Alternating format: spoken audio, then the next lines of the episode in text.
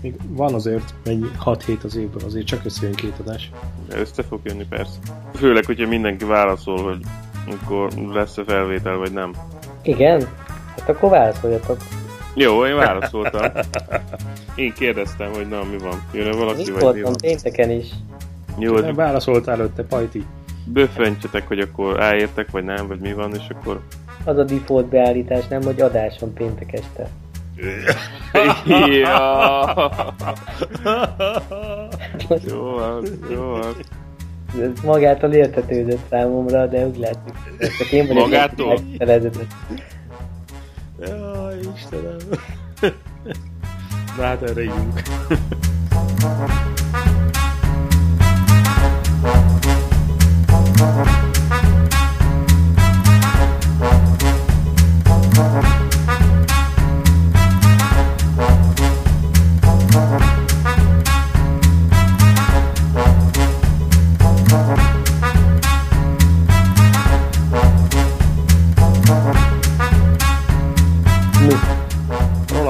Adás felől, és kiszámoltam. Hát Oké. akkor- Akkor Valencia. 2015 Valencia. Ú, de Szerintem ezt nem is emlékszem. meg fogják jegyezni a GP rajongók egy életre. Igen. Foglaljuk össze, hogy mi történt? Hát végül is a, teljesen, a, teljesen kiszámítható volt a történet. Nem az a legnagyobb valószínűségű kimenetel jött be. Rossi feljött utolsó helyről a negyedikre, Ahogy azt elől megjósoltuk. meg nem hibáztak a csávókáim, és akkor egy Lorenzo, Marquez, Pedroza sorrendbe bejöttek. És ezzel az únyog srác, a nyalókás fiú 2015 világbajnoka. A cápa? A cápa. Cápa Azt motivum hallottátok nagyon... azt a viccet, hogy jövőre nem HJC-s isakkal fog indulni a Lorenzo? Van De ilyen, az, hát van ilyen pletyka, de hát a Hát HEC sark. cáfolta. sark. Állítólag ez csak egy vicc. De abból is a rosszabb fajta. Ja. Igen, rosszabb fajta. De egyelőre évvégéig tart a szerződés, úgyhogy nem bontottak egyelőre szerződést. Na, van itt azért még Na, majd ez érdekesség, Stoner, meg ilyenek, de tényleg Ne, ne, ne, ne, azért még maradjunk egy kicsit Valenciánál. Persze, de, de Hogy az a- felfordulás, ami utána volt, azt azért nem tudom, hogy követtétek-e, hogy ebbe is az emberek mennyit belespekuláltak, hogy akkor most Márquez akart előzni, nem akart előzni, tudott-e volna előzni, vagy nem tudott-e volna előzni, mi történt, amikor Pedroza beszúrt, stb. stb. Ti hogy láttátok ezt? Kovacs? Hát, hogy én hogy láttam? Én úgy láttam, hogy Lorenzo ment, ahogy tudott, és azt nem tudom, hogy Marquez meg tudta volna előzni, vagy sem, de én arra számítottam különben, hogy az utolsó körbe megelőzi. Itt a Dománnal néztük a tévét, és mondtam neki, hogy figyeld meg, hogy Marquez meg akarja előzni Lorenzót, és meg is fogja. Aztán ugye azt nem értem, hogy Pedroza hogy tudott rájuk jönni viszonylag gyorsan, mert eléggé le volt már maradva. Ez egy érdekes történés volt ott, hogy hirtelen megjelent Pedroza, Pedroza ugyanazt csinálta, mint Motegiben, hogy féltávon föltámadt, és olyan köröket kezdett el egymás után kitolni, hogy a többiek egyszerűen nem tudták azt a tempót tartani. Nagyon durván. A második fele a versenyének az iszonyú gyors volt. Igen, és akkor, hát, hogy ami történt, hogy most ki mit akart, azt nem tudom, ami a tévéből lejött, hogy ugye Pedroza eh, megelőzte Marquezt, akkor ott volt ott egy-két villongás, ez azt hiszem az utolsó előtti körbe, ott egy kis egérutat nyert Lorenzo, és akkor a végén már abba a sorrendbe bevonatoztak. Hogy aztán ez most tudatos volt, vagy, vagy nem, hát azt valószínűleg csak ők tudják. Én úgy gondolom, hogy Marquez ebben a versenyben sem tett bele 100%-ot. Szerintem könnyedén meg tudta volna előzni Lorenzót, ha nem is rögtön a legelején, de fél távnál már biztosan. És az a védekezés, amit mondott, hogy ő arra készült, hogy az utolsó körben fogja megelőzni Lorenzót, csak a Pedroza romba döntötte ezt a tervét azzal, hogy megelőzte, ez, ez nagyjából szerintem ez egy invalid argument. Azt látnia kellett a pitboardján, hogy Pedroza jön föl rá, de nagyon. Tehát, hogyha nem akarta, hogy ilyen, hogy kockáztasson amiatt, hogy Pedroza beleköp a levesbe, akkor ott meg kellett volna előzni Lorenzo, de nem tette. Viszont Pedrozát rögtön visszaelőzte abban a pillanatban, amikor ő beszúrt neki. Úgyhogy Igen, ez... mondjuk, mondjuk az is érdekes, hogy, hogy, hogy ugye ha elengedi Pedrúzát, és Pedrúza lelépi Lorenzót is, még akkor, és Marquez marad Lorenzo mögött, akkor is Lorenzo a világbajnok. Vagy fordítva, Igen. hogyha mondjuk beszúr Márquez Lorenzónak és mondjuk van annyi tartaléka neki, meg a motorjának, Igen, hogy megelőzze, még akkor is azzal, azzal nem számoltak. Igen, de azzal nem számoltak, vagy azt a pozíciót próbálta elkerülni szerintem Marquez is, hogy Pedroza nagyon gyors volt, és mind a kettőt meg tudta volna előzni. Tehát, hogyha Marquez védi a pozíciót azzal, abból a szempontból, hogy ő akarja megnyerni a versenyt, és megelőzi előbb Lorenzót, akkor Pedroza simán átrágta volna magát Lorenzón. És onnantól kezdve viszont bukta. Hát jó, mondjuk ez így, ez így elég erős kijelentésnek tűnik, hogy simán, meg hogy biztos, vagy ezt soha nem tudjuk meg, hogy mi történt volna akkor. Tehát ez egy, ez egy variáció, vagy egy feltételezés. Én nagyjából elhiszem azt, amit Márquez mondott. Tehát hogy olyan egyszerűnek tűnik ez a magyarázat, és olyan hihetőnek számomra, hogy amit én is láttam a képernyőn, hogy Lorenzo elég jól tudott kigyorsítani a célra rába, meg sok másik kanyarban. Volt, ahol a Honda gyorsabbnak tűnt, de azért nem olyan sok helyen lehet előzni ebben, ezen a pályán is. És úgy nagyjából hitest tartom, hogy igen, egy utolsó körben történő előzésre készült a Márquez, és nem jött össze, kizökkentette Pedroza. Szóval olyan hihetőnek gondolom ezt. Nem gondolom azt, hogy, hogy nem akart volna nyerni, hogy milyen bónuszok vannak itt a, a győzelmekért a, a Honda kontraktnál is. Tehát ezek szerintem mind az ellen vannak, hogy ez ne, ne gondoljuk valósnak ezeket az ilyen összeesküvés elméleteket. Szóval én, én hiszek ebbe. A másik meg az, hogy igazából most ezt behúzta Lorenzo, de tényleg én, én úgy, úgy érzem valahol mélyen, hogy azért ő megérdemelte ezt az egész 2015-ös vb tehát mégiscsak tényleg ő volt a leggyorsabb. Nem a legkonzisztensebb, de a leggyorsabb pilóta.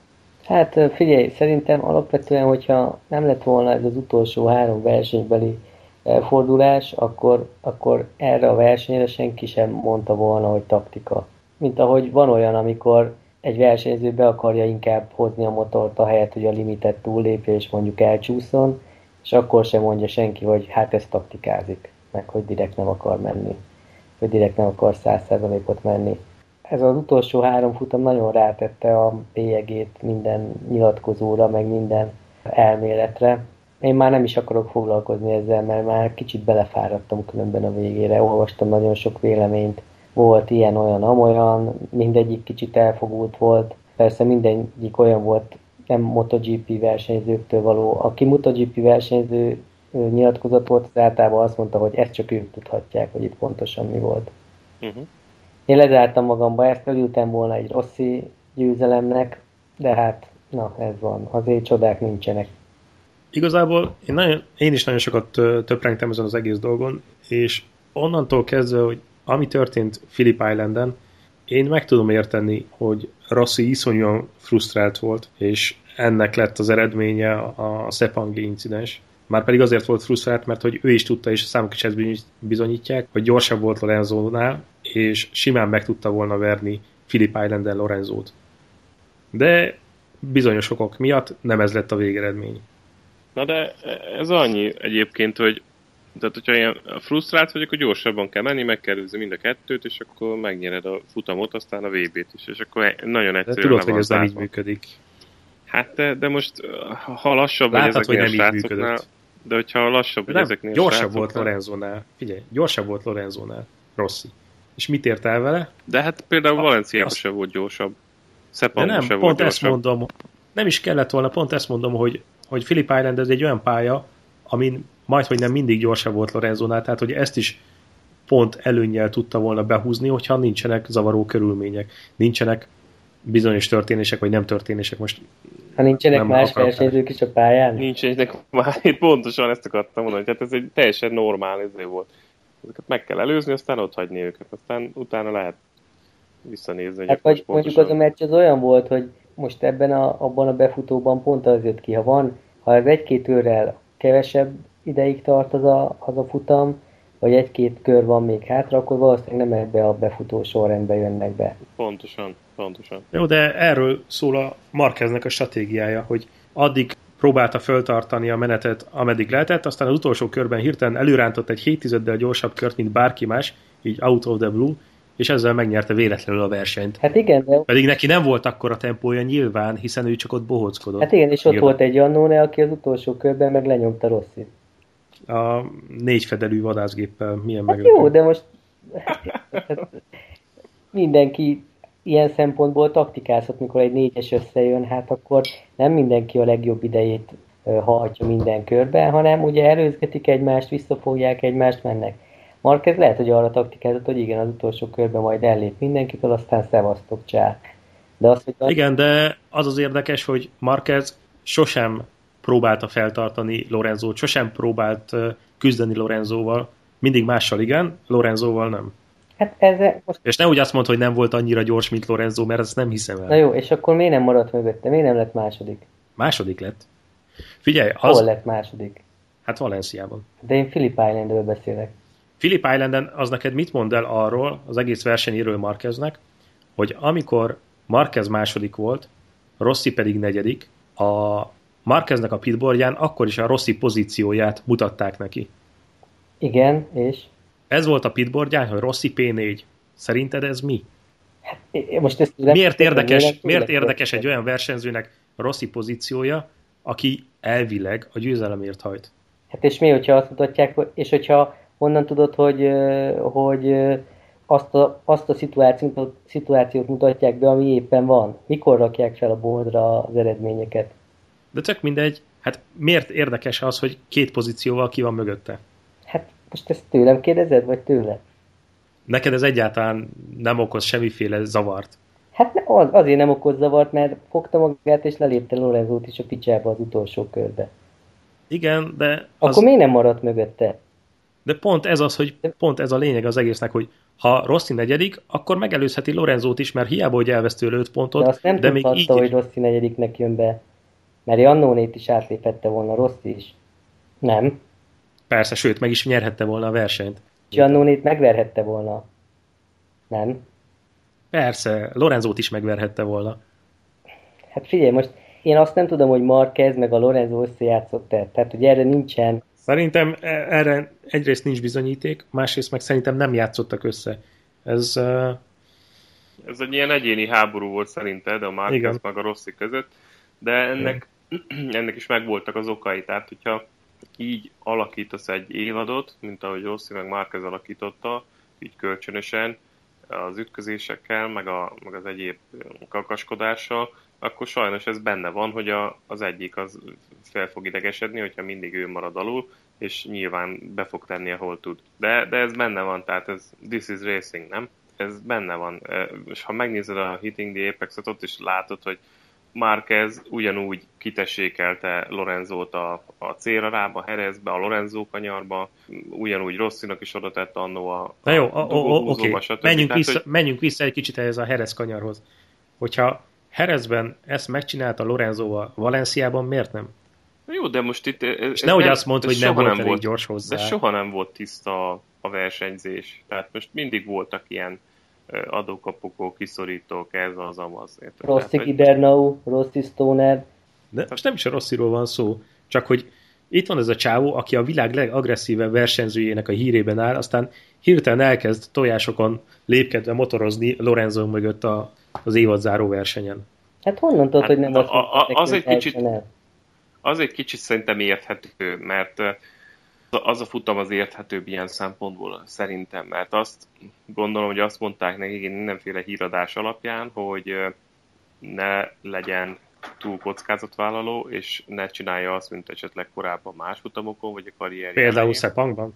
Hogy megmondta neki az Espereta, megmondta neki a Race Direction, mindenki azt mondta, hogy most már tényleg rajtad van a világ szeme, lehetőleg ne szólj bele abba, hogy most kettői között mi történik, úgyhogy ő, én el tudom képzelni, hogy, vagy el tudom fogadni azt a magyarázatot, azt mondta, hogy csak akkor előzök, hogyha tényleg nagyon tiszta. Kilökni nem akarom a Lorenzót, eh, ha látok egy lyukat, akkor oda Na, Figyelj, szerinted ez, ez igazi versenyzői hozzáállás? Nem úgy lennél te, hogyha ebben a helyzetben vagy, hogy neked kevésbé van veszteni valód, figyeljen oda a másik, és hogyha ő nem akar kiesni az, a vezető pozícióból, akkor nem fogja rácsukni az ajtót. Neki a második hely is jó. Igen, most, de úgy tudom, hogy nem csak Marquezre szóltak rá, hanem az összes pilótára rászóltak egyébként, hogy aki bármilyen kicsit is kockázatos dolgot csinál a pályán az utolsó versenyen, és ezzel beleszól a VB-be, az nem indulhat a 16-os első versenyen. Oké, okay, de akkor miért nem mondták ezt az utolsó előtti versenyen, meg az az előtti versenyen, és az az előtti versenyen? Hát, most hát mert nem volt annyira kiélezett a helyzet. Hogy hogyan eszkalálódott idáig a helyzet, de az tény, hogy rászóltak a versenyzőkre, és ott mindenki azt kockáztatta. Most gondold el, jó, jó, jó, értem ezt, de akkor most döntsük el, hogy ők most versenyzők, vagy nem versenyzők. Egy Marquez agresszív erőzés miatt, Rossi világbajnok, és utána Marquez nem indul mondjuk az első versenyen. Igen, és? Hát senki nem akarta bekockáztatni szerintem azt. A... De érted, tehát most nekem ezzel az, azzal van problémám, hogyha az előző versenyen azt mondtuk, hogy oké, okay, this is racing, akkor itt miért nem lehetett this is racing? Hát mert hát, pont az, hogy rá szó, rájuk szóltak. Mert azt mondták, hogy tiszta versenyt kérünk, tehát akkor előzötek, hogyha... Ezzel... Innentől kezdve ez nem verseny. Hát meg valaki megkéri világbajnok aspiráns a többieket, hogy legyenek szívesek eltakarodni az útból, mert ő jön. Micsoda? Nem? Volt ilyen? Hát, Rossi nem azt mondta, hogy akkor most akkor ő Lorenzóval szeretne csak küzdeni? Egyébként ez egy érdekes dolog. Hát, hát erre most... linkelj valamit, mert én nem olvastam semmiet. Hát, de maga az, hogy a Markeznek elkezd beszólni, hogy húzzon onnan, meg hogy zavarja őt, meg hogy ott van a pályán egyáltalán, és akkor meg utána azok a felkérések, meg, meg szurkolói petíciók, hogy akkor mindenki húzódjon félre, és akkor rossz induljon, meg menjen előre. De most a szurkolói petíciónak mi köze van rossz Hát egyébként pedig ugye a többi versenyző is elég szépen elengedte Rosszit, abban se volt semmi hiba. Amellett, hogy gyönyörűen ment, meg szépen átvágta magukat, magát rajtuk, de azért ők se nagyon keménykedtek Rosszival. Ezt azért nem így éreztem. Hát én nem éreztem. Ha meg, ha meg ilyen könnyen tud átmenni rajtuk, akkor meg ez a MotoGP különben egy nagy szar. Ez gyakorlatilag négy motornak a versenyét jelenti. Hát ez mindig is így volt hát, az utóbbi De hát akkor igen. 8 évben. Tehát a két gyári Honda meg a két gyári Yamaha kívül igazából nincsen ütőképes csapat. Hát de ez, ez is elég gáz, nem? Akkor mind a négy indulhatna a legvégéről mindig. Izgalmasabb lenne, az biztos. Na, de egy kicsit foglaljuk össze akkor, hogy mit gondolunk erről. Szóval én azt gondolom, hogy Márquezre rászóltak, Márquez próbált itt óvatosabban menni és, és tisztábban menni, olyan szempontból, hogy várt arra lehetőségre, amikor kockázatmentesen, relatíve kockázatmentesen meg tudja előzni Lorenzót, nem akart nagyon belekavarni látványosan a dolgokba, a világbajnokság kimenetelébe, és szerintem ő egy győzelemre ment, aztán ez, a, amit mondott számomra, meg amit én láttam a, a tévéképernyőkön keresztül, az, az hihetőnek tűnik, és én úgy látom, hogy ezt igazából soha nem fogjuk megtudni, hogy most volt annyi tartaléka, vagy nem. Tehát ez ilyen, ez ilyen nézőpont kérdése, meg részrehajlás kérdése szerintem, meg ki, hogy értelmezi a történteket, de igazából nem, nem fogjuk tudni meg valójában, hogy mik voltak a fejekben. Szóval én nagyjából így látom, és Rosszinak az átjövetele, eljövetele az utolsó rajthelyről, én úgy láttam, hogy nagyon-nagyon keményen tolta, nem is tudom, hogy mennyi gumit kellett ehhez megennie, igazából mennyire kellett felhasználni a gumikat az első pár körbe, de én úgy láttam, hogy nagyon keményen oda tette minden előzésnél a gépet, elég agresszíven, viszont azért egy-két esetben én úgy láttam, hogy volt, aki nem azt mondom, hogy elengedte, de úgy nem átlevele harcolni, hanem azt mondta, hogy jó van, menjél, és akkor majd, majd próbálok követni. De egyébként tényleg az van, hogy a negyedik helynél ő, az ő tempója nem volt gyorsabb, úgyhogy ez a, a VB kimenetelét nem nagyon befolyásolta. Lehet, hogy Pedroza odaért volna és átrágta volna magát Lorenzon, hogyha mondjuk Márquez megelőzi, de igazából nincs a kezemben semmi olyan kézzelfogható tény, ami azt mondaná, hogy igen, Márqueznek meg volt a lehetősége arra, hogy tisztán megelőzze Lorenzót mondjuk az előző utolsó kört megelőző körökben. Úgyhogy én Ugye, nagyjából így uh, látom. Pedroza fél másodperccel gyorsabb köröket ment, mint a, az élenlévő kettes. Ennek ellenére Marquez egyből vissza tudta előzni Pedrózát ez a Pedroza visszaelőzése számomra számomra nem volt annyira egyértelmű, mert egy kicsit elfékezte magát Pedroza. Tehát oké, okay, hogy be tudott szúrni, de lesodródott rögtön az évről, és Márquez visszajött. És ez számomra, amit én láttam, ez nem annyira egyértelmű tempónövekmény, hanem kihasználta ezt a csiki-csukit, hogy itt megelőztek, kicsit kisodródott, rögtön visszaelőzöm. Ez, ez tudod, ez ami ment Szepánkban is, Rossi meg Márquez között. Nem, a, rögtön a következő kanyarban előzte meg nem az volt, hogy az ívről lecsúszva annak a hibáját kihasználva előzte vissza. Én nekem így rémlik. De lehet, hogy még egyszer meg kéne néznem. Majd ez akkor lehet egy házi feladat. ugyanolyan házi feladat, mint ahogy Kovacs ígérte a Hitting the Apex vetítést. Azzal mi van? Hát az folyamatban van, folyamatosan. Mert máshol már vetítik. Magyarországon ezt nem játszák a mozikban? Nem játszák. Vagy... Nem játszák. És a félhivatalos vetítést azt nem lehet megszervezni? De, hát az van folyamatban. Na, oké. Okay. De hát hivatalos kell. Mármint úgy, hogy jogtulajdonnal. Nem okosba. Nem okosba. Nem okosban, persze, fekete-fehérben, vagy ilyesmi. De írtál már valamelyik forgalmazónak? Hát persze. Válaszoltak? Vagy persze, hogy bár... nem. Ja. De azért hajtom majd ez... a dolgot. Én nem tudom, hogy uh, egyébként, hogy itt most a disztribútornak kell, vagy a készítőnek kell írni, majd azért még utána járok ennek. Mondjuk az nehezíti a dolgot, hogy ha jól tudom, ez most már megjelent az iTunes Store-ban is ez a film. De hogyha most megveszed, attól még nem vetítheted. Nem, nem, nem, csak abból gond, azon gondolkodom, hogy ez, ez worldwide megjelenés volt az iTunes Store-ban, tehát hogy eleve ez így innentől kezdve konkurenciát jelent nekik, vagy nem? Az is egy érdekes kérdés. Szerintem, hogy... Szerintem senkinek nem jelent konkurenciát. Most az, hogy levetítem, mit tudom én, 50, max 100 embernek egyszeri alkalommal, és egyébként megveszem magát a CD-t, vagy valamit, ettől még nem lesz több vagy kevesebb vásárlásuk szerintem, mert ugye gondol, gondolom tudják, hogy Magyarországon mindenki illegálisan töltögeti le. Ebben az országban ne viccelj Ne viccelj már. Na és győzelmi ünneplésekről valami vélemény? Megjelent ez a Rossi összeállítás, amikor ott az utolsó körben integet mindenkinek, ezt, azt megnéztétek? Azt, azt én küldtem be, igen, az nagyon jó volt szerintem.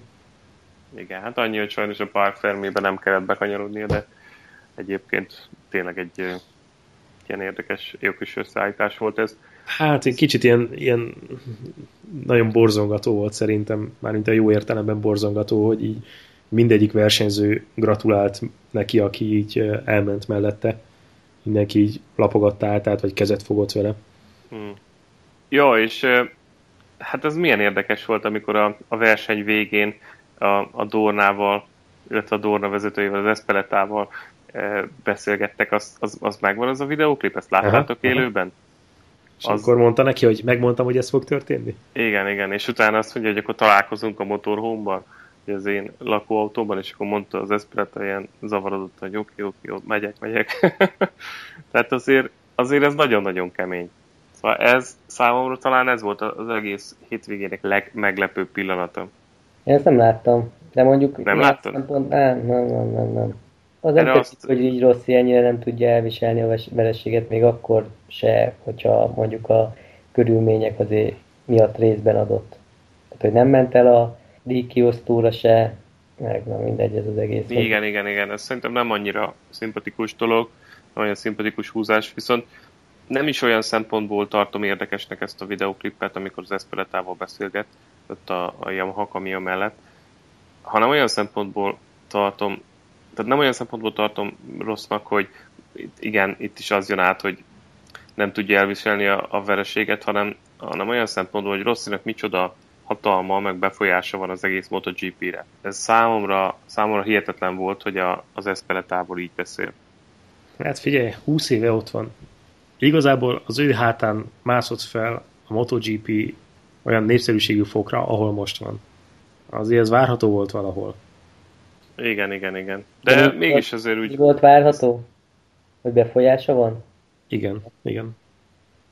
De az volt itt a, például Démi eventéket is hallgattam, a, a podcastben beszéltek róla, hogy tehát, hogy ő a, ugye az Espeleta itt az Atya Úristen gyakorlatilag a, a MotoGP Bernie Ecclestonja, és ő neki kéne oda rendelni, vagy magához hívatni a, a versenyzőket, hogyha valamit akar, kényekedve szerint. Na most itt pont fordítva voltak a dolgok, itt Rossi azt mondta, hogy jó, akkor találkozunk a, a lakóautómban, amit tudom, a verseny után, és akkor ott ilyen zavarodottan az Espeleta mondta, hogy jó, jó, akkor ott leszek. Tehát, hogy érted, ez kicsit olyan visszásnak tűnik, de értem, amit ma az mond, meg, meg ez igaz is, és, és értem a történelmi okait, csak valahol így a, a sport szempontjából ez azért olyan kicsit kedvezőtlen, és, és meg tudom azt is érteni, hogy hogy ez Rossi szemszögéből egy, egy kicsit olyan visszás, érted, hogy nem úgy történnek a dolgok, ahogy ő hatalmasságával ezt megszokta meg, meg elképzelni. Szerintem alapvetően az a probléma, hogy kb. a 11 2 3 negyedik versenyig úgy érezte, hogy ez a VB cím az ővé lehet. De nagyon úgy érezte. Tehát lehet, hogy az év elején még, még az volt benne, hogy el fog motorozgatni, lehet, hogy fog nyerni egy-két versenyt, és akkor azt fogja mondani, hogy ez egy jó évad volt. De fél évkor egyszer csak ott találta magát, hogy masszívan vezeti a világbajnokságot, és valószínűleg akkor már arra kezdett el gondolni, hogy na ez mi lenne, hogyha ezt be, behúzná így tizediknek, így 36 évesen. Uh-huh. És szerintem így egyre jobban belelovagolta magát így a vége felé, és, és Ausztráliában volt ez a nagy turning point, amikor azt az egyet még be kellett volna húzni a Lorenzo előtt, az a mínusz, mit én, 7 helyet plusz 4 pontot szerezni, ahhoz, hogy, hogy nyugodtan készülhessen az utolsó két versenyre. És a Marquez itt tette ki keresztbe.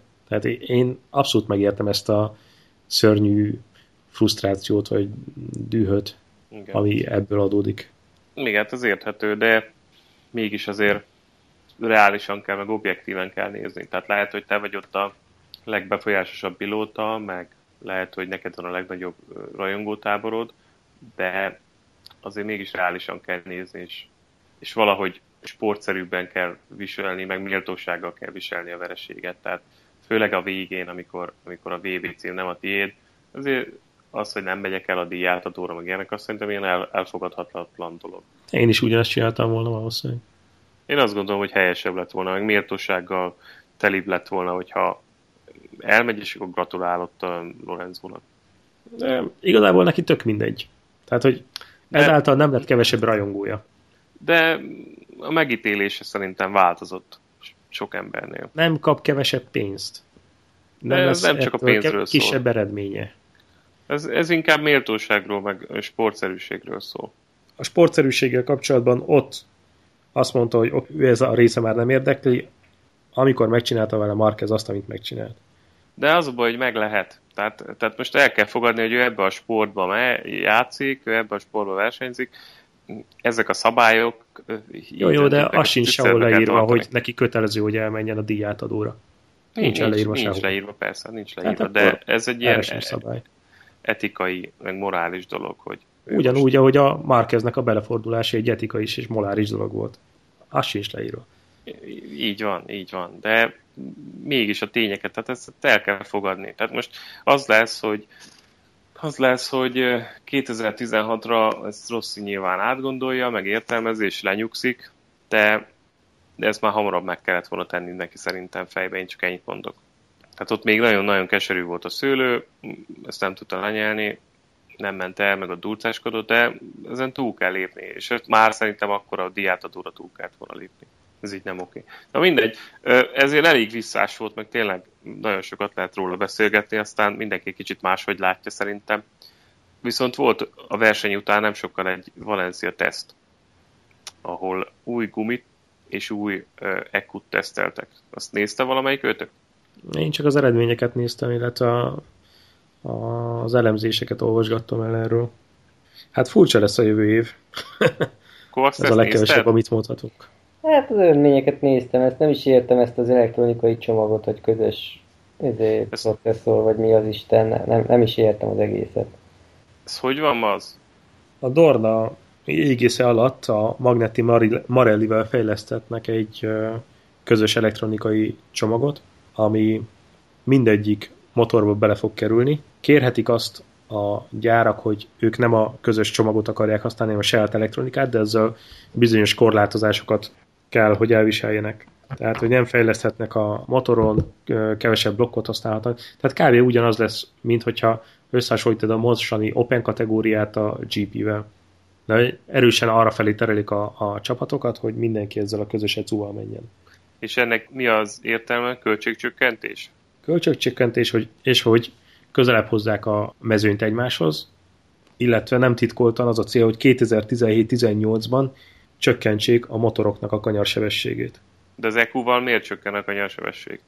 Hát, hogyha nem lesz annyira professzionális a, a kipörgésgátló, a wheelie control, a mindenféle csoda elektronika, amit a gyári csapatok kifejlesztettek az évek során, akkor nem fognak akkora sebességgel bemenni a kanyarba ezek a versenyzők. Ez miért jó? Azért kell nekik ez, mert bizonyos pályákon már nem lehet bővíteni a bukóteret a kritikus pontokon, mert hogy nem fér el, és már most is volt olyan, hogy bizonyos eséseknél a motor egészen kicsúszott a gumifali, sőt, annyira kicsúszott, hogy oda még egészen durva sebességgel érkeztek meg. Ezért kell nekik csökkenteni a kanyarsebességet. Hát, nem tudom, nekem ezek nem, nem tetszenek. Akkor mindenki menjen a CB 500-al, vagy a, és tök mindegy, a CBR 1000-rel, és akkor mindenkinek ugyanolyan motorja van. Most az, hogy ugyanolyan gumi, ugyanolyan elektronika, nem tudom, nekem annyira nem tetszik különben ez a nagy egységesítés. Még mondjuk költségcsökkentési oldalát meg tudom érteni, viszont volt egy olyan javaslat, ezt én is olvastam a, a kanyarsebességre, kanyarsebesség csökkentésére vonatkozó tervezeteket, hogy volt egy olyan javaslat, hogy a, a kerék méretet kellene csökkenteni, és akkor ugye a kisebb tapadási felület révén csökken a kanyarsebesség is és ugye akkor mindenki megtarthatná a saját prototípus fejlesztéseit minden szempontból, elektronika, stb. De a kisebb gumifelülettel nem tudsz mit csinálni, és az, az mindenképpen visszavenni a sebességet. Szóval ez volt az egyik ilyen javaslat, ezt nem tudom, meg volt nektek. Igen, én ezt olvastam, csak az, az kicsit szembe megy azzal, hogy eddig meg arról volt szó, hogy próbálnak egy kicsit a standardhez közelebb kerülni, tehát a 16 és feles felnikről átállni a 17-esekre. R17. Igen. Jó. Egyébként a Michelin tapasztalatok azok egészen érdekesek, szóval nagyon sok versenyző szájon csúszott. Állítólag nem hát lehet... vegyesek. Igen, nagyon nem. vegyesek a tapasztalatok. A hátsó keréken állítólag óriási tapadás van, tehát ez a hátsó jó. az iszonyú profi, igen. Az első kerék viszont hirtelen enged el. Nem lehet annyira fixen érezni, hogy pontosan hol van a csúszás határ, tapadás határ. Igen, a versenyzők azt mondták erre, hogy a fő problémát abban látják, hogy a Michelinnek az oldalfala sokkal flexibilisebb, mint ami Biston volt, és a kanyarban azáltal, hogy változik a, az oldalfalnak a magassága, változik a, a contact patchnek, tehát ennek a, a felületnek is a, a mérete, amivel a gumi tapad az aszfaltra, és hogy ezt nagyon nehéz lekezelni a Bristonos évek után, amikor abban lehetett bízni, hogy az egy fix felületen mindig ott van a gumi az aszfalton. Hát nagyobb tartalékkal kell majd menni valószínűleg a kanyarokban. Ugye, Vagy legalább, a Michelin még fejleszt valamit. Legalább, legalább bárki veszíti a jövő évi VB-t, lesz mire fogni. Persze. Esélyek szempontjából milyen, milyen jövő évet tippeltek meg? Ugye még rossz is indulni fog jövőre. Mit gondoltok, hogy fog alakulni? Most így még a korai tesztek előtt mi lenne a tippetek befutóra? Hát a, most a pontos sorra nehéz, két Honda, két Yamaha. Hát a, az első tesztek alapján úgy néz ki, hogy a, az elektronikai csomag leginkább a Yamahákat befolyásolja.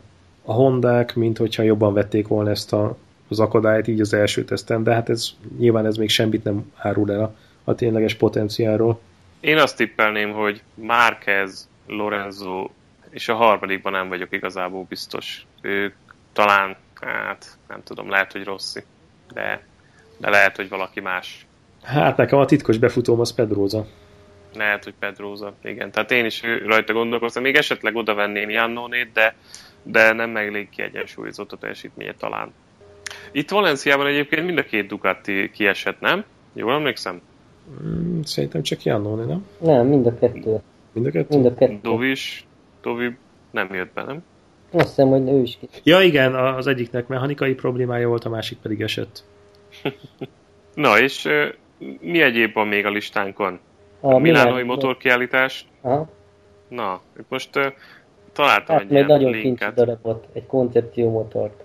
Na, mit találtam? Husqvarna, valami 700-as ilyen kincsi géppel. Nem láttál? De ilyen típus? Hát ilyen uh, kis faszova, kakucsringes motor. De most át... szupermotó, vagy mi? Nem szupermotó. Rögtön megpróbálom kikeresni. Átküldtem nektek egy ilyen oldalt, amin így a fő újdonságok fotóval rajta vannak. Ezen lehet, hogy végig lehetne szaladni gyorsan, hogy ki nek mi a véleménye ezekről a motorokról. Az apríliával kezdődik. RSV4R FV. Ja, a 300 féle változatban kiadott motor, különböző teljesítményszintek. Ah, igen, igen, a Superbike specifikációs RSV4R 230 Egészen a- lóerősen. Egészen a GP Átküldtem a specifikáció. 20, átküldtem a 20 kit. Nagyon fincsi. Jött egy üzenet, de tehát bejött mint notification, de nem látom a magát a, a chatablogban, a linket. Ez miért van? Te látod, Moz? Én látom. Én nem látom, én mobil nézetben vagyok, és ezen nem nagyon jelenik meg. Át tudod küldeni Kovacs? Ja, ott Nekem van, csak ott van a abban linket. is, amit te küldtél. De abban Ja, is jó. benne van, amit te küldtél. Ez egy ilyen izgalmas dolog szerintem, ez az Aprilia. Aztán, hát nem is tudom, a Benelli két kiadványa az annyira nem mozgat meg. Bimota is csinált ezt a BB3 kitet, ez is egy, ez is egy szép motor szerintem. Uh, mit gondoltok a kis, kis BMW-ről, a G310R-ről? Felejtsd el. Uh, láncos BMW. Yeah. Szerintem egy, ez, tök izgalmas szerintem, hogy a, ez a 300-as kategória ez már ennyire, ennyire gazdag, és tényleg a Yamaha-nak, a Kawasaki-nak, mindenkinek van, BMW-nek is van már kis kategóriás, ott a kis KTM. Szóval ez egy teljesen, teljesen pozitív Szerintem irány, hogy kis kategóriában Á, ilyen a árban nem lesz versenyképes. Hát nyugaton ö, valószínűleg az lesz. Most uh, itt Magyarországon valószínűleg nem, de nyugati országokban szerintem ez abszolút az. Mm. Hát engem Szerintem ez üdvözítő. Ez az Air 90 Scrambler, ez szerintem egy fantáziátlan dolog. Mit szóltok az új Diavelhez? Skovaxnak biztos bejön. Igen, persze, de az eddig is tetszett. A felnőtt design nem tetszik, nagyon jó a kipufogó, meg a blokk, itt ez a martoldal blokk, meg hogy látszik a térhálós csőváz, de a, szóval valahogy a, az a hátsó felé nekem nem, nem igazán fekszik. Meg tudnám szokni. Ja. Úgyse látom, Ha- rajta ülök. Ha már szóba került a kipufogó, Igen. ez a, ezen a 300-as BMW, ez a kipufogó, hát ez valami botrány. Ezt nem tudom, hogy hogy bírják ezt kitalálni, de hogy néz ez ki? Hát az, ja, úgyis ledobod. Hát, Úgyis le. de akkor minek rakják rá eleve? Hát meg gondolom az euró szabványok miatt ez kell. Ducati Multistrada 1200 Enduro szerintem nagy csalódás. Nagyon nehéz motor lett. Igazából olyan tömeggel nem is érdemes abszolút terepre még gondolni se. A Honda házatáján volt valami érdekesség? Sok minden nem felvarták a kis CB500-ast. Más nem igen. Ez a CB4 CB500. koncept, koncept, ez nem rossz. Aha, igen, igen, az az egész is pofás gép. Ezek- Ezek a konceptek. Mondjuk ezt, hogy a, a City Adventure koncept, ami egy ilyen mini adventure bike és egy robogó kereszteződése, hát ez, ez olyan érdekesség. Értem, hogy tapogatóznak, meg próbálnak új irányvonalakat találni, de azt szerintem azért ezt a robogóba mégse kéne belevinni. És mi ez a Husqvarna, ami neked tetszik? Ez az a 701 koncept? Aha, ez nekem nagyon Ez a tetszik. Naked Bike? Aha. Az egy ilyen 690 gyúk, vetétárs. Így. Igen. Olyan jó dögös. Kicsit hasonlósabb Hmm. azért, mint egy gyúk. Mm. Nálatok Kovacs, téren? Á, semmi. Csak az új tízes. Semmi, nem. Unalom, Csak az új tízes. unalom az utakon. Ez a, a H2 meg H2R ugye már régóta ismerünk, meg szinte már lerágott csont. Hát Új szerintem még egy darabig ZX14. ebből fognak érni. Ja. KTM-nek volt két újdonsága, a Super Duke GT, 1290 Super Duke GT, és a új szerzet. 690. Igen, igen. Ez a 691 Ez egy- egy... ez nem rossz különben. Az nem rossz szerintem sem. lenne annyi tömött fogam, lehet, hogy még rá is próbálnék. De és ha már KTM, hogy áll a 390-es projekt? Sehogy. Egyelőre lekerültem a rendről. Tél van. Tehát ilyenkor Hol kell van? a felkészülésre gondolni, megvásárolni és felkészíteni a motort, erőnléti edzés, Egy új beleférni a bőrruhába. Egy új motort nem kell felkészíteni semmire. Hát de fel kell Most- gumizni, leidomozni, ez az amaz. Minden Most le. lehet nagy kedvezménnyel megvenni. Most lehet nagy kedvezménnyel megvenni. Ó, Aztán marad a 650-es kava pályanapokra is. Mm. Nem érzed még úgy, hogy kinőtted? Nem, úgy érzem, hogy még először majd azzal kell gyorsulnom, aztán majd utána. Még van benne, úgy gondolod, hogy még van a technikában elég. Bőven. Bőven. Hát amikor majd egyszer csak az lesz, hogy hm, kéne rá egy új kipufogó rendszer. Mert... Odáig nem fogunk eljutni. Mit gondoltok a Suzuki GSX-R 1000 konceptről? Az nem koncept. Szerintem nagy a baj a Suzuki-nál. Ez koncept? Ja, koncept. De elég nagy a baj a Suzuki-nál, nem? Annyira design- kevés termékfejlesztés van, meg a design nyelv, meg szóval szerintem igencsak szenvednek. Hát igen, most tényleg úgy tűnik. GSX-el is, meg a Winstrom is inkább csak a híréből él. Hát abszolút nincs innováció, meg kevés Hát a... most tudod, ezt a két ezres mondják, a, a Naked, GSX, Uh-huh. nem is tudom mi a típusjelzése. Tudjátok, ez az ezres. Igen, Ez igen, igen, igen. Tudom, ez a... Igen, de most nem ugrik be a kód. De egyébként az nem lehet olyan rossz. Az neked tetszik? Nekem abszolút nem fekszik a design. Hmm, Nem egy Olyan ilyen... érzésem van ezzel kapcsolatban, hogy valahol már láttam ezt, tehát hogy semmi frissesség nincsen benne. Hát nyilván csak azért hozták, mert kicsit elkésve ledobták a saját uh, ezres szuperbájkukról az idomokat, amit már gyakorlatilag mindenki megtett korábban. Hondának is, Kawasaki-nak is, Yamaha-nak is volt ilyenje, sőt a BMW-nek is. Ja. Na, és mit gondoltok a, az új Yamaha irányvonalról? Itt az MT-10, MT 07, stb. stb. Ez nektek mennyire jön be ez az irányvonal itt a Yamaha-nál? Hát ez Az MT-10-et néztétek? Tűnik. Ez kicsit ilyen el-transformers-esedő irányvonal, amit Hát nem is kicsit inkább. nem annyira rezonál velem. Én sem vagyok odaérte. A, a Yamaha festésű, az a XS RS, vagy mi a kódja, rögtön nézem. Az a 900-as, az viszont nekem tetszik. Az a XS R900. Ez, ezt nem is néztem, ez mit tud? Ez, ez nem koncept, hanem ez már vásárolható? 2016-ban? Ez vásárolható. Ez a 09-es MT-nek, ez a Ez egy MZ9. változata.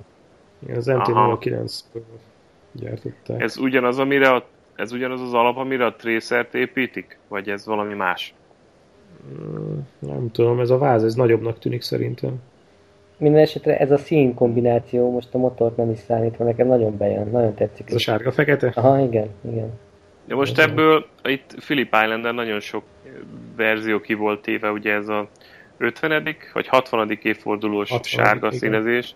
Ebből a cross motoroktól kezdve a túromotorokon át a sportmotorokig most mindenből ki volt állítva ez a sárga-fekete fényezés, és tényleg nagyon jól néz ki. Tehát az R6-os is gyönyörű volt ebben a fényezésben. R1-es, XR, tehát tényleg nagyon jól néznek ki. Ez szerintem többet, több embert megfog, mint mondjuk a, az új fejlesztésű MT-10 vagy, vagy a hasonló És próbálkozások. még rossz is ezzel jött be a színpadra. Ja, és na, én ezt nem láttam, de jól sejtem, hogy Rossi meg Lorenzo itt jelent meg újra együtt ezen a bemutatón. Ez, ez, ez jól gondolom? Nem, a teszten is együtt voltak. Na jó, de ott, ott gondolom nem kellett egy ilyen három méteren belül most jó pofázniuk egymással. Nem? Itt, se, itt se jó pofáztak, és hát én nem láttam azokból a felvételekből. De együtt voltak, De- voltak mind a ketten. Aha, aha. Na, mert most én azt gondolom, hogy azért itt, a, ahol már szemkontaktus van, meg egy más közelsége van, azt, azt Rossi valószínűleg kerüli, és e, ugye ezeket az alkalmakat, mint itt a motorbemutató, ezt már a szerződésből való kötelezettsége miatt nem tudta elkerülni, de de úgy gondolkoztam rajta, hogy vajon, vajon milyen lehet ott a, a hangulat kettőjük között most, amikor egy ilyen média eseményen kell jópofáskodni egymás mellett. De előtte együtt motoroztak a VR46 rendsen. Mikor? Ki? Lorenzo? Persze, meg Marquez is ott volt. Mikor? Mikor volt ez?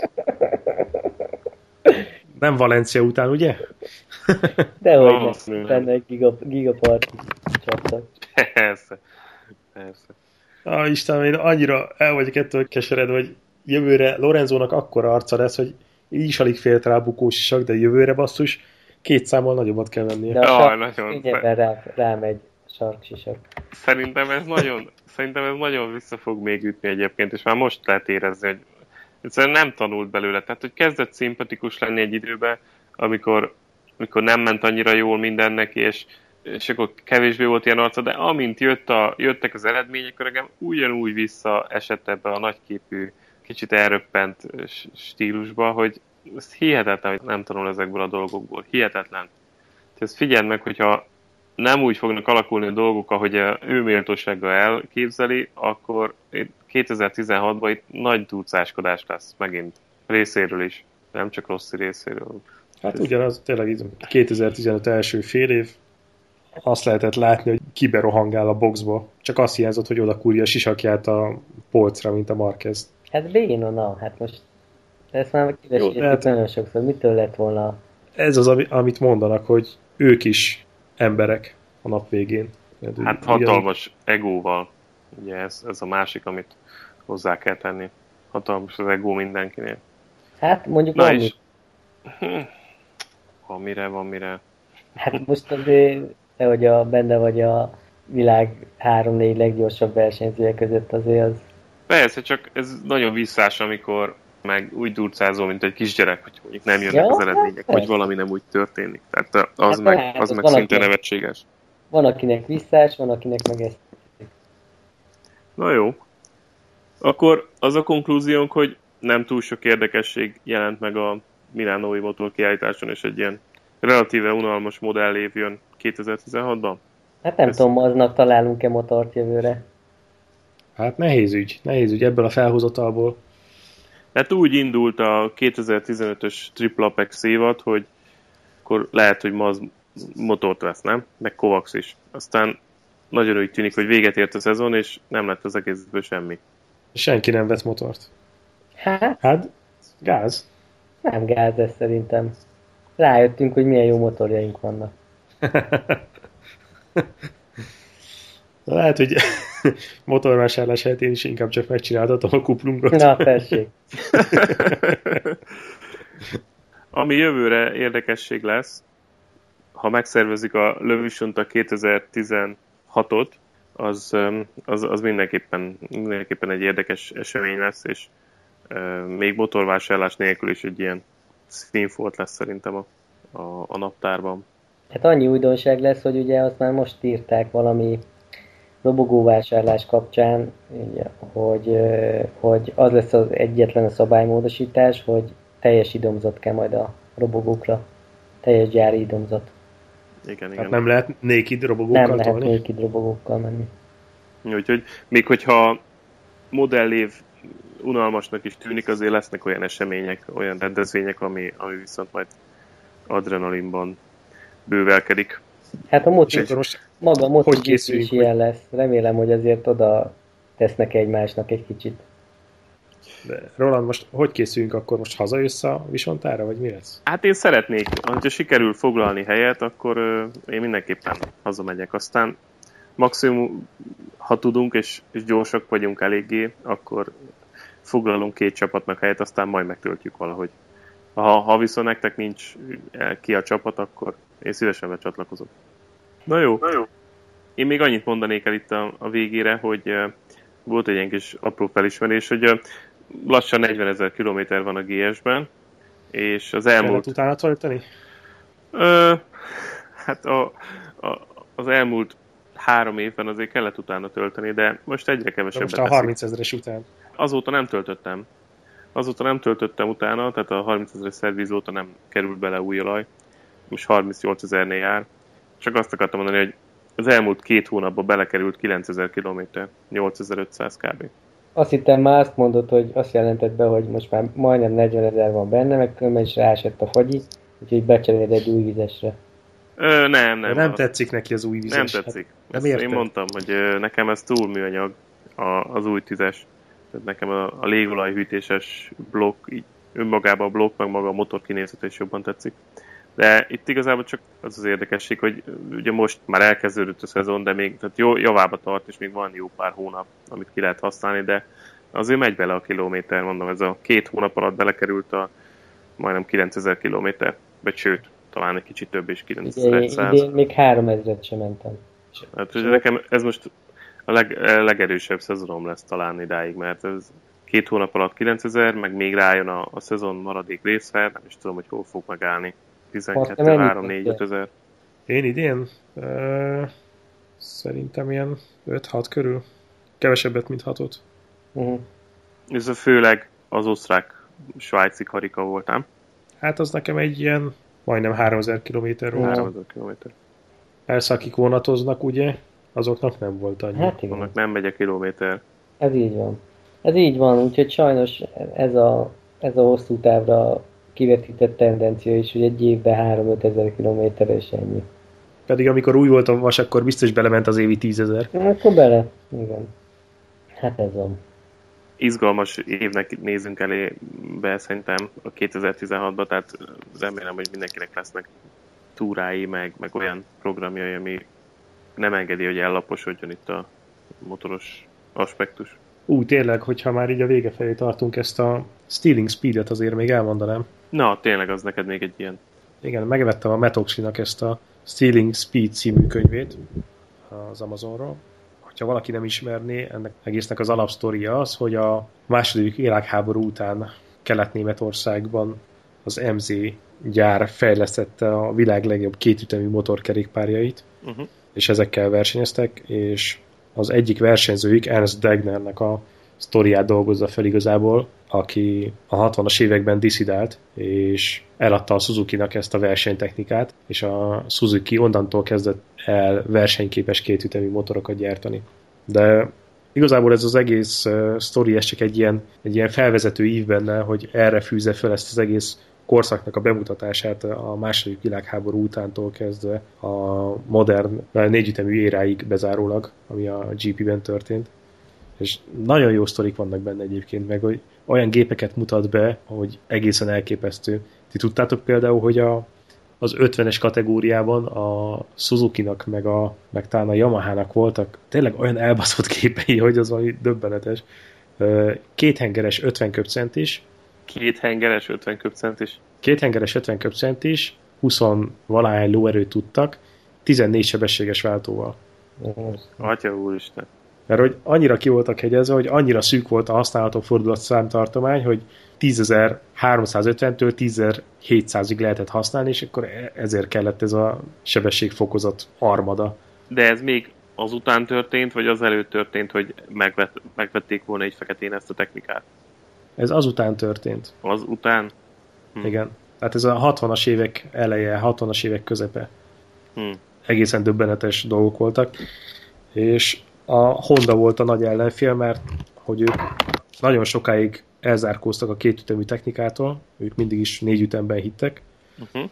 és hogy ebben volt a nagy dráma, hogy a Honda is olyan gépeket épített, hogy hm, 125-ös 4 hengeres, meg 250-es 6 hengeres, meg volt egy ö, 500-as 8 hengeres prototípusuk is. Tehát, És- hogy- És végére értél már a könyvnek? igen, igen, igen, igen. És Mert hogyha valaki, ha valaki most, én szeretnék egy-két spoilert, én valószínűleg nem fogom elolvasni ezt, de érdekelne egy-két dolog belőle, hogy aki, aki nem szeretné a spoilereket hallgatni, az most kapcsolja ki, mert szerintem már másról nem fogunk beszélni. Szóval, hogy igazából hogy lopták el ezt a technikát? Tehát a tervrajzokat vittük ki a fickó, vagy, vagy valahogy átmentett egy motort, vagy ez hogy, hogy történt? A, ez a versenyző srác, az nagyon benne volt ebben a fejlesztési részben is. Tehát, hogy ő ugyanúgy reszelgette ezeket a mindenféle kipufogókat, meg a karburátorokat állítgatta, meg hogy együtt tervezték a, a főmérnökkel, aki egyébként a náci V2-es rakétatechnika egyik atya volt. Őt szerezték meg a, ebbe az MZ gyárba, és ő her, hangolt ezeket a motorokat olyanná, amilyenné Uh-huh. és hogy vele dolgozott nagyon sokat ez az Ernst Degner, és svédországi futamról egyszerűen nem ment haza, hanem átkompozott Dániába. Akkor bizonyos alkatrészeket elvitt magával egy aktatáskában, nyilván nem egy komplet motort, de dugattyúkat, meg szelepeket, meg ilyesmiket. Uh-huh. Egyébként ez érdekes, mert, mert ezt mondta Szabó Kettő László is a, a belsőség podcastban, hogy, hogy egy időben nagyon-nagyon erősek voltak az emzik, és tényleg versenyképesek voltak, és, és akkor kérdezgette a Winkler, hogy na jó, jó, de, de hol volt az a pont a történelemben, amikor az MZ elkezdett hanyatlani, és feljöttek a japánok. És akkor ezzel igazából eléggé összevághat ez a teória, amit, amit itt erről, amit ez a könyvben is mutat, hogy akkor valószínűleg volt egy ilyen ipari kémkedés, vagy lopás gyakorlatilag, és, és akkor utána ezt a know-how-t megszereztem, mondjuk megszerezték a japánok, és utána elindult a fejlődés, és lelépték az Hát embert. igen, és igen, hát gyártás technológiában iszonyatos előnyük volt a japánoknak a kis kelet-német MZ-hez képest. Tehát onnantól kezdve, hogy megszerezték a tudást, hogy hogyan lehet ezeket a motorokat hangolni, hogy hogyan lehet erősebbé tenni, onnantól kezdve egyszerűen bedarálták őket. Hát a gyártókapacitásuk sokkal-sokkal nagyobb volt, mint amit az MZ bármikor is elő tudott állítani. Vannak erről sztorik a könyvben egyébként, hogy a, a régi MZ gyárban azt hiszem egyszerre három vagy négy henger tudtak önteni a teljes gyárban. És a, a Suzuki-nál, amikor átvitték ezt a technológiát, amikor így próbálgatták, hogy, hogy hogyan lehetne ezt még jobban hangolni, hogy még versenyképessé tenni, akkor csak az egyik gyártócsarnokban, ahol ez a verseny részeg volt, ott 20-asával csinálták ugyanezeket a dolgokat. Tehát, hogy így egyszerűen nem volt esély. Nem mindegy. Hát meg gondolom anyagi háttér is teljesen más volt. Hát igen, és a Suzuki akkor éppen próbálta betenni a lábát Európába, és a, a GP versenyzés, meg főként a Manszigeti TT volt a, a, az egyik olyan definitív verseny, amivel meg lehetett mérettetni magukat, és persze, hogy ebbe öntötték bele a pénzt. Már akkor is a, működött ez a nyerd meg vasárnap és add el hétfőn. Uh-huh. Érdekes könyv, én valószínűleg nem fogok belevágni, de, de ha nagyon időmilliómossá válnék valamikor, akkor lehet, hogy nem, is nem annyira hosszú egyébként a könyv, ami még engem nagyon sokkolt ebben, hogy hát a versenyzők ebben az időszakban azért hát eléggé fogyó eszközök voltak. Tehát, Jó, hogy, persze.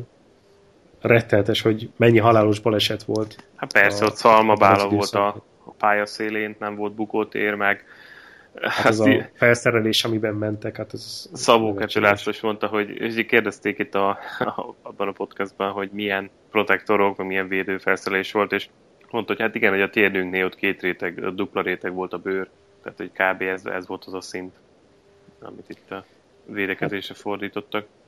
Hát meg ez a bőr pilóta sisak a szemüveggel, hát ez volt az összes fejvédelem. Ez. Ahhoz képest, hogy ezek a kis szúnyogok, ezek a kétütemű 50 köbcentis vackok simán 160 km per óra fölött tudtak menni. Simán, persze, persze.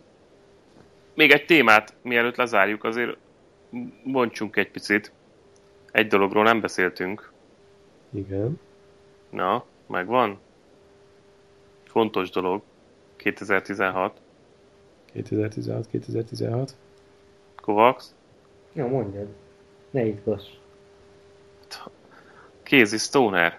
Ó, oh, tényleg. Persze. Ha már a Honda szóba került. Casey Stoner. Igen. Most akkor itt mi történik, kérem szépen? Balhé van. Nincs balhé. Milyen balhé? Ó, oh, hogy ne lenne balhé? Milyen balhé? Milyen balhé van? Én nem hallottam, hogy balhé van. Casey Stoner kicsit berágott Honda Sandra. Mert? Mert amikor Pedrózát akarta helyettesíteni, akkor nagyon csúnyán elhajtották, hogy nem helyettesítheti Pedrózát. Hát igen, de ez régi sztori már, igen. És azon is berágott, hogy amikor a 2015-ös motort fejlesztették, akkor nem vették figyelembe az ő inputjait, hogy szerinte túl agresszív lesz ez a motorblokk. És? Hát és lejár évvégén a szerződése, nem a Honda-nál. És úgy néz ki, hogy nem a Hondához fogja megújítani a kis tesztpilótai szerződését, hanem a Ducatihoz. De jó lesz. Igen, igen. De ez miért balhé? Ennyi, ez az, amire mondod, hogy balhé? Vagy van még mögötte e, balhé? Erre gondoltam, igen, hogy ez aha, aha. balhé Honda szempontból, és itt utalnék vissza arra az interjúra, ami valamikor évközben volt, amikor kérdezgették a Ducatiról meg a Hondáról, és akkor Casey Stoner azt mondta a riporternek, hogy igazából ő mindig is egy Honda Rider volt. Ja, igen, igen, igen, arra emlékszem. Hát, most már nem. De a legfincsibb az az szerintem, hogy szabad kártyával. Szabad kártya, igen. Na, és akkor tippeljük meg, hogy melyik versenyeken fog, vagy melyik versenyen fog indulni szabad kártyával. Nyilván a Philip Islanden. Hát nyilván Philip Island az egyik, és esetleg mondjuk mi a második? Valószínűleg. Hát szerintem valamelyik a Ducatihoz közel esőpálya. Mondjuk vagy egy Misano, Mugello, vagy, vagy Misano. Igen. Én meg remélem, hogy Valenciába és beleköp a levesbe. ja, mint Troy Béris. Szerintetek lesz neki Tehát milyen eredménnyel fogja zárni ezeket a futamokat, ahol szabadkártyával indul? Szerintetek? Hatodik. Dobogó? Megkockáztatja valaki a dobogót?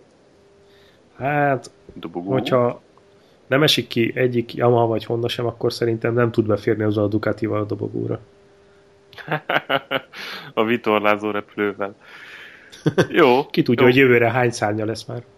Ami érdekesség szerintem, hogy emlékeztek itt az egyik ausztrál újságból, itt én beszkereltem egy cikket, és átküldtem nektek, hogy Stoner még évekkel ezelőtt panaszkodott a Ducatira, hogy igazából nem olyan békés úton váltak el egymástól, és a Ducati azóta se adta oda neki azt a motorját, ami szerződés szerint járna neki. Emlékeztek erre a, a sztorira? A 2007-es VB címért? Igen.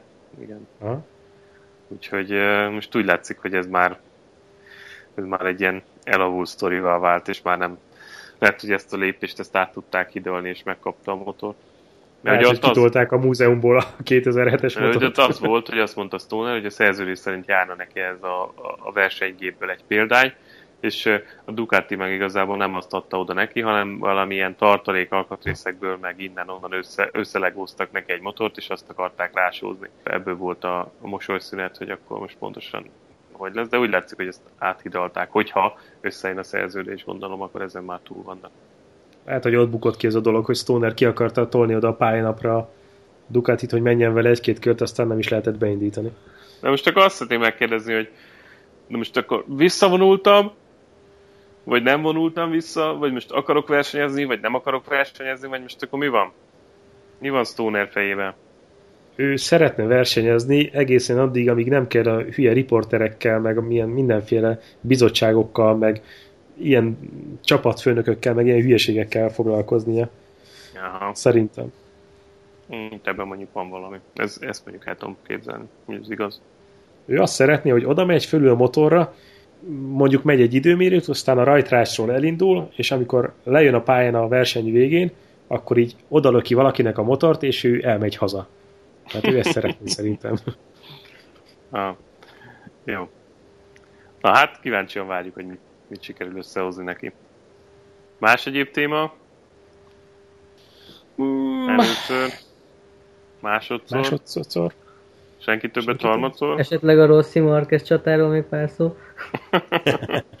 Szerintem ne rágjuk tovább ezt a csontot. Nem hát, nem hát, nem érdemes.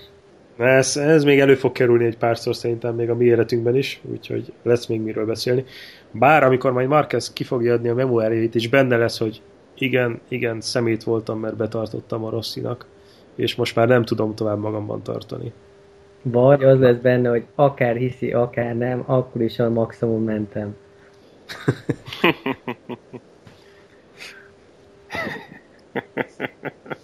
Na jó, elég volt. Elég volt ezekből a egyekből Most kapjuk be, húzzunk a picsába. Na jó van, menjél dolgozni ott okám. Nem megyek, pihenek ma. Pihenő nap van. Ez igen. Tudsz Tudunk igen, élni. Ja, a hétfő az még hétvége, mi? egy lassú kezdéssel és egy gyors befejezéssel tervezem ezt a hetet átvészelni. Tehát úgy gondoltad, hogy hétfő keddet kihúzod még otthon, és akkor Aztán szerdán benézek, és akkor csüt, csütörtökön meg már ugye elkezdek lazítani, lassítani. Taníts, taníts az élet császára. Na jó, srácok, akkor találkozunk jövő hét pénteken? Ja. Mint ahogy mindig. Mint ahogy mindig, menetrendszerűen. Jó. Ha, ha csak nem írok. Oké. okay. Na jó, jó. Ó, srácok. Szevasztok. Hello. Hello. Ciao, ciao.